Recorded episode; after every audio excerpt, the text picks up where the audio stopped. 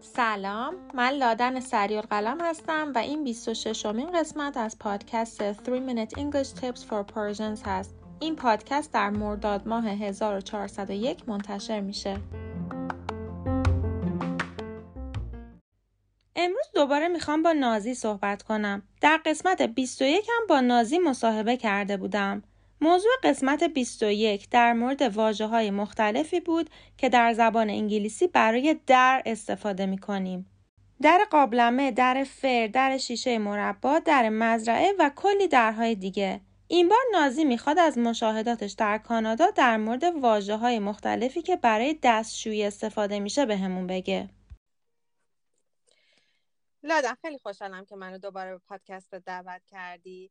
یکی از چیزهایی که منو تو کانادا یکم قافلگیر کرد واژه‌ای بود که برای دستشویی عمومی به کار می‌برن. واشروم. من حداقل با چهار پنج تا واژه متداول برای دستشویی عمومی آشنا بودم ولی با واشروم اصلا. آره واژه واشروم بیشتر یه اصطلاح کاناداییه. فقط یه جای دیگه که تا الان دیدم از واشروم استفاده می‌کنن هنده. تو آمریکا رستروم رو بیشتر به کار می‌بریم درسته؟ درسته. تو آمریکا برای دستشویی عمومی از رستروم استفاده می‌کنن. دو تا واژه دیگه هم که متداوله لیدیز روم و منز روم هست. توی British English هم بیشتر از toilet استفاده می‌کنن. یه واژه دیگه هم که باز بیشتر در British English استفاده میشه public convenience ه که همونطور که از اسمش پیداست به دستشویی عمومی گفته میشه. آره منم تو کانادا public convenience رو دیدم و شنیدم البته به صورت محدود. لادم فکر می‌کنم lavatory یکم خاصتره. من فقط یه جا به صورت خاص دیدم استفاده میشه. تو بگو کاربردش کجاست. واژه لوتوری یکم فرمال تره و بیشتر به دستشویی داخل هواپیما میگن. البته ممکنه جاهای دیگه هم ببینید توی خونه ولی بسروم رو استفاده می‌کنیم. آره هم توی خونه هم توی دستشویی اتاق هتل. راستی مطلبی که می‌خواستم اضافه کنم اینه که بعضیا فکر می‌کنن بثروم حتما باید حمام یا دوش داشته باشه. اما این لزوما درست نیست. بثروم می‌تونه هم حمام و دستشویی باشه هم فقط دستشویی و هم فقط حمام. حالا که اینو گفتی لادن یه اصطلاحی که متداوله هفت بس و فول بس هستش. مثلا موقع خرید یا اجاره خونه وقتی می‌خوایم خیلی دقیق باشیم میگیم این خونه یه دونه هفت بس داره یا مثلا یه دونه فول بس داره.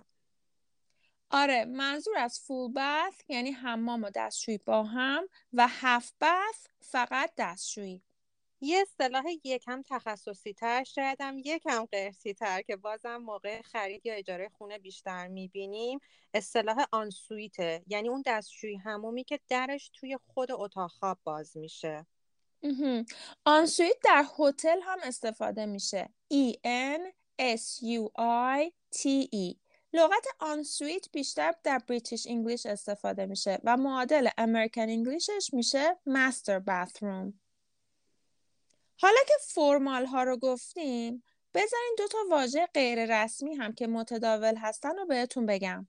loo در British English استفاده میشه L double O و potty در American English P O double T Y.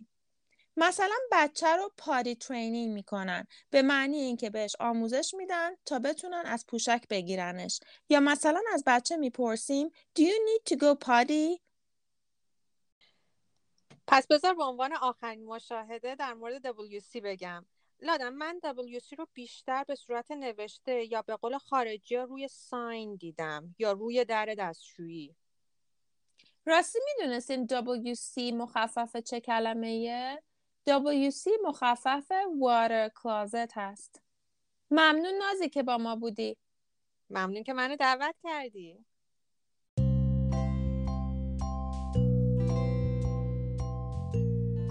امیدوارم پادکست امروز براتون مفید بوده باشه. راستی من امروز این پادکست رو در حالی براتون ضبط کردم که پسر 23 ماه هم در حال مذاکره با گربه های پارک بود. تا پادکست بعدی خدافز.